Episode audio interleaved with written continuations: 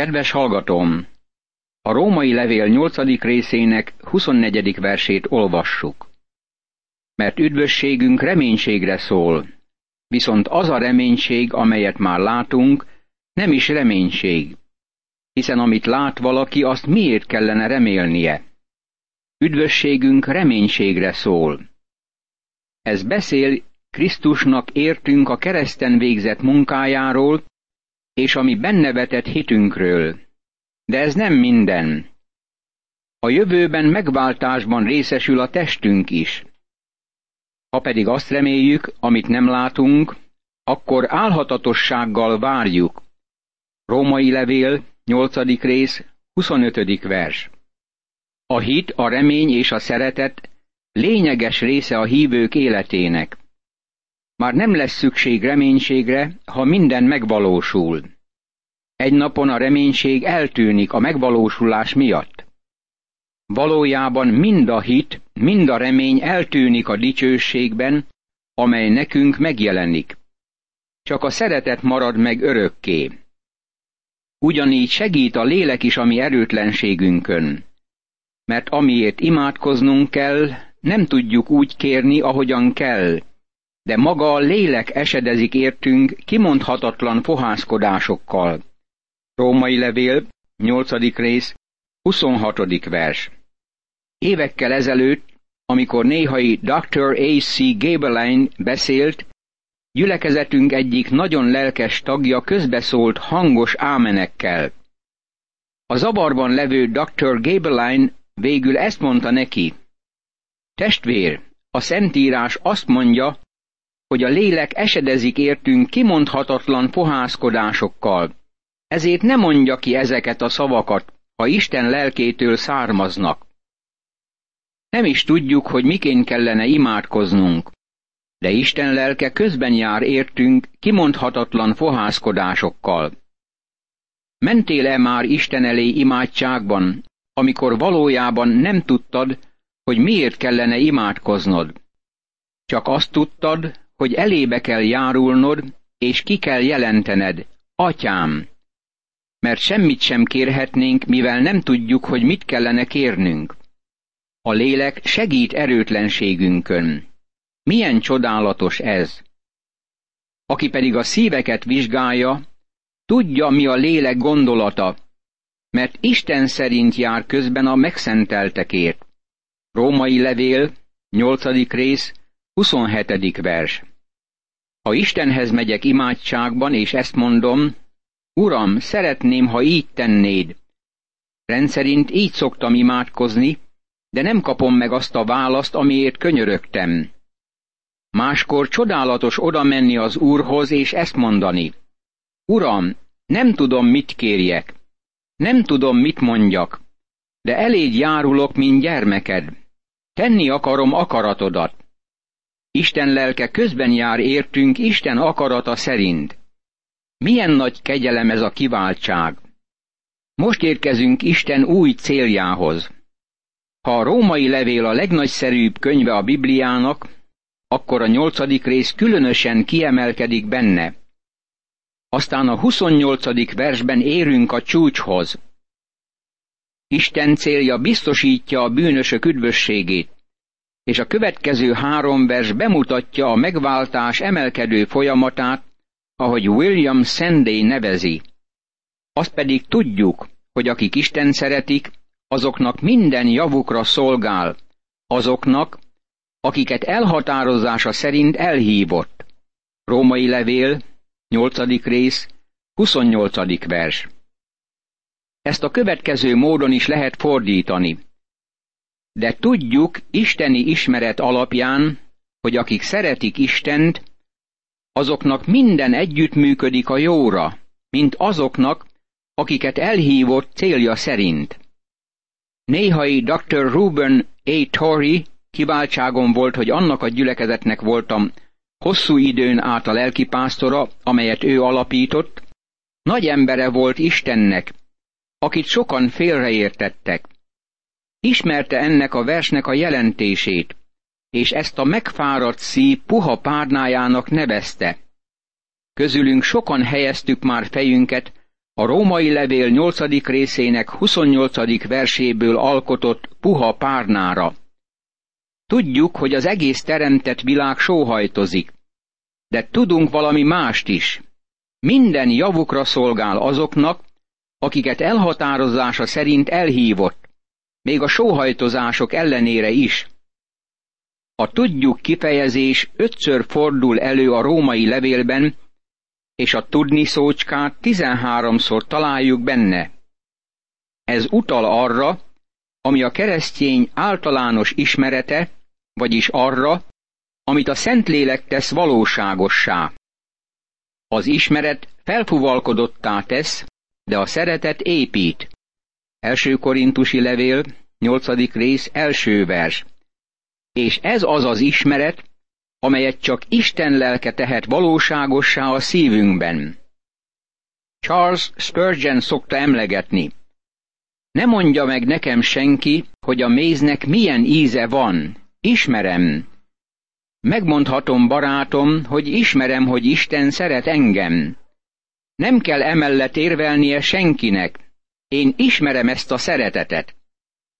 Akiket elhatározása szerint elhívott.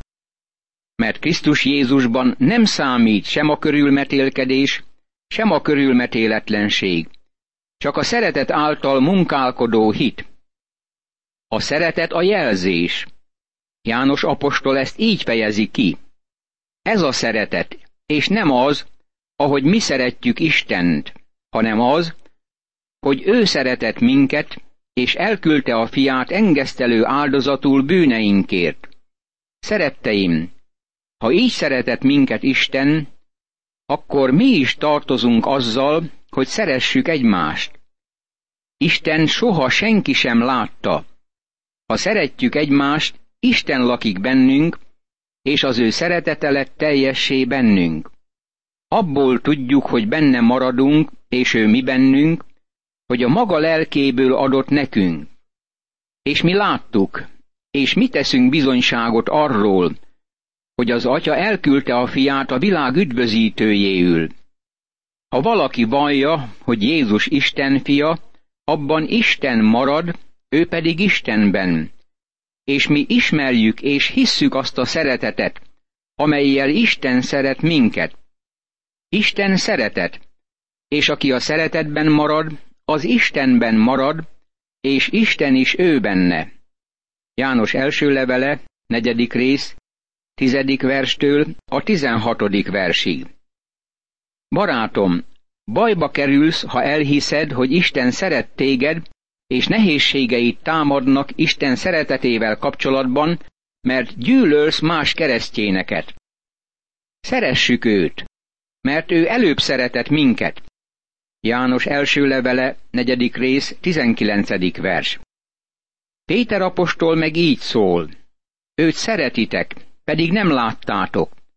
Ő benne hisztek, bár most sem látjátok, és kimondhatatlan, dicsőült örömmel örvendeztek.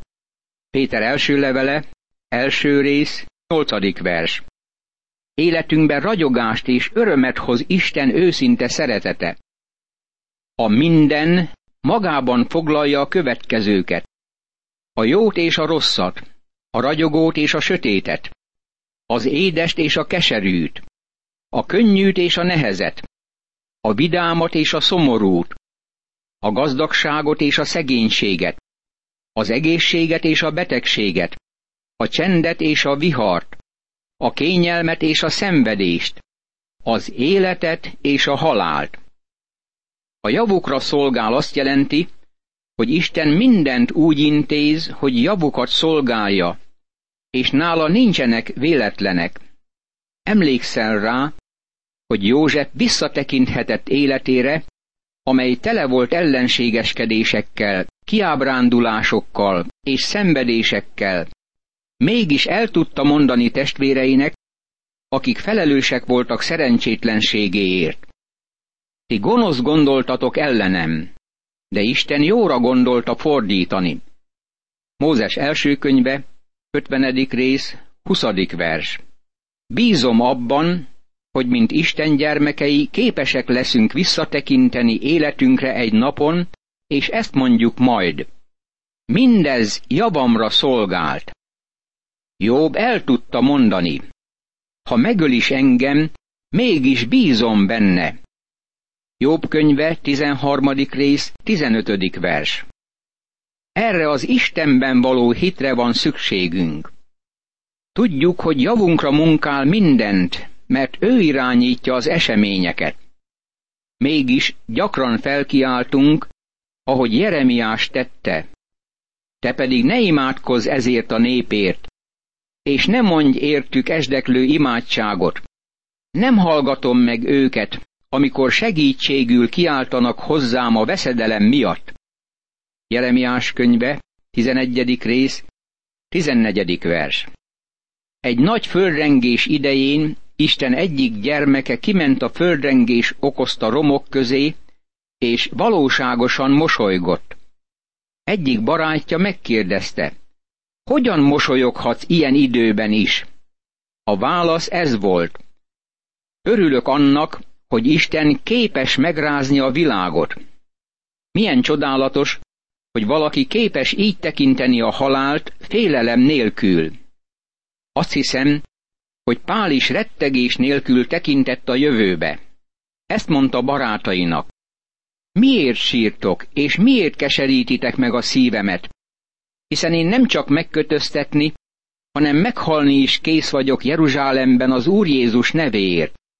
Apostolok cselekedetei, 21. rész, 13. vers.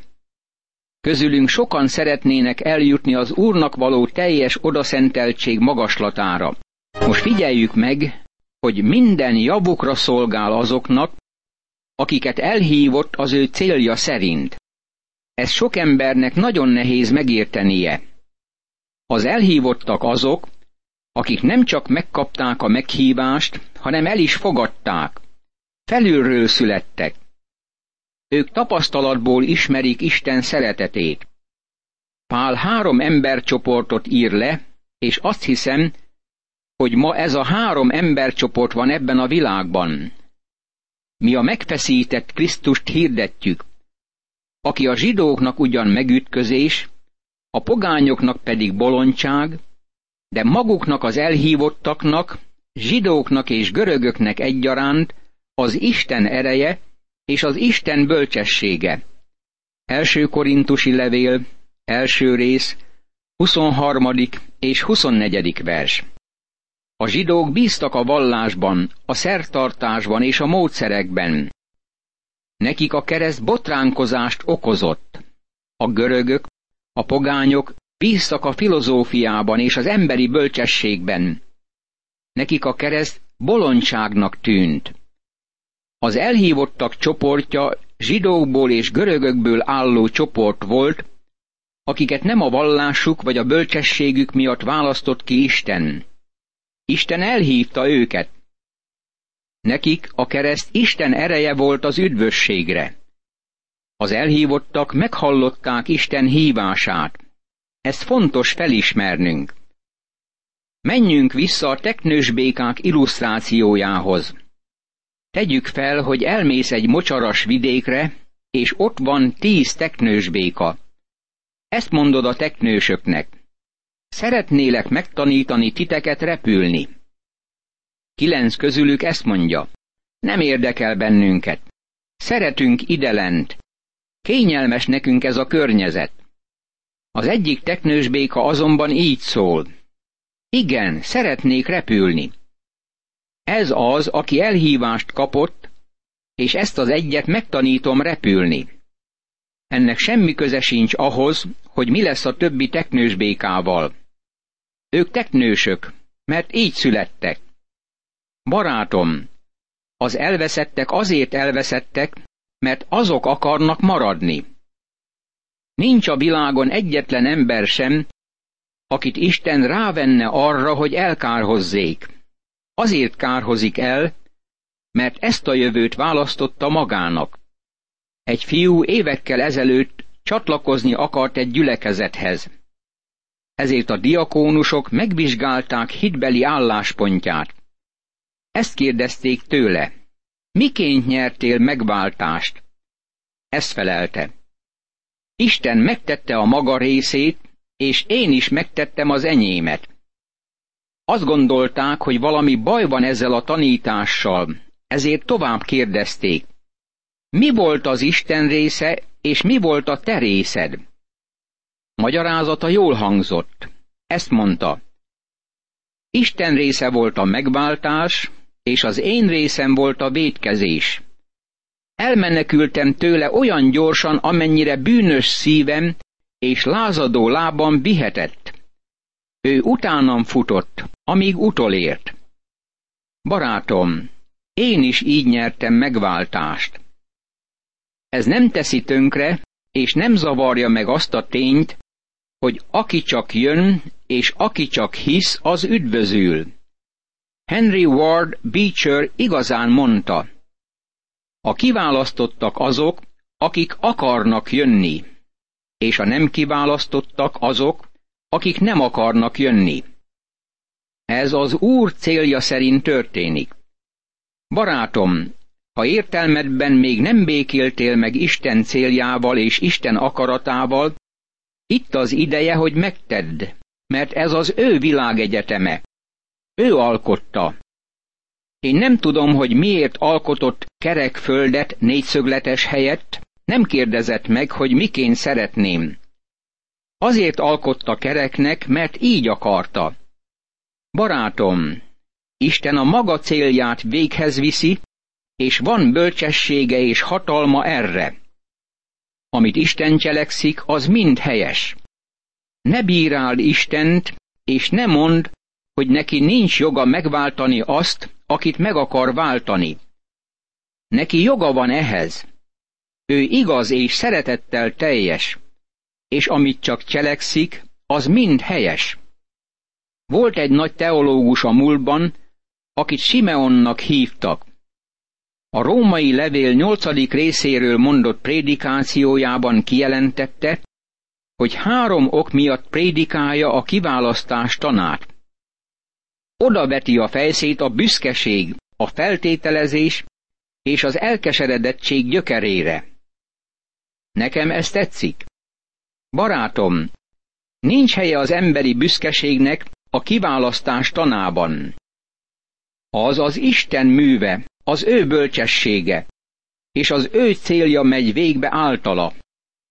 Isten akarata jelenik meg az örökkévaló múltból, mint valami vontató gőzös. Ne gondold, hogy megállíthatod. Valójában legjobb, ha beszállsz, és vele haladsz tovább. Mert akiket eleve kiválasztott, azokról eleve el is rendelte, hogy hasonlókká legyenek fia képéhez, hogy ő legyen az elsőszülött sok testvér között. Akikről pedig ezt eleve elrendelte, azokat el is hívta, és akiket elhívott, azokat meg is igazította, akiket pedig megigazított, azokat meg is dicsőítette. Római levél, 8. rész, 29. és 30. vers. A mert visszautal a 28. versre, hogy emlékeztessen minket arra, hogy nem olyanokról beszél, akiket Isten kiválasztott és elvesztek, hanem akiket elhívott, azokat eleve el is rendelte. Az eleve elrendelés sohasem utal a kárhozottakra.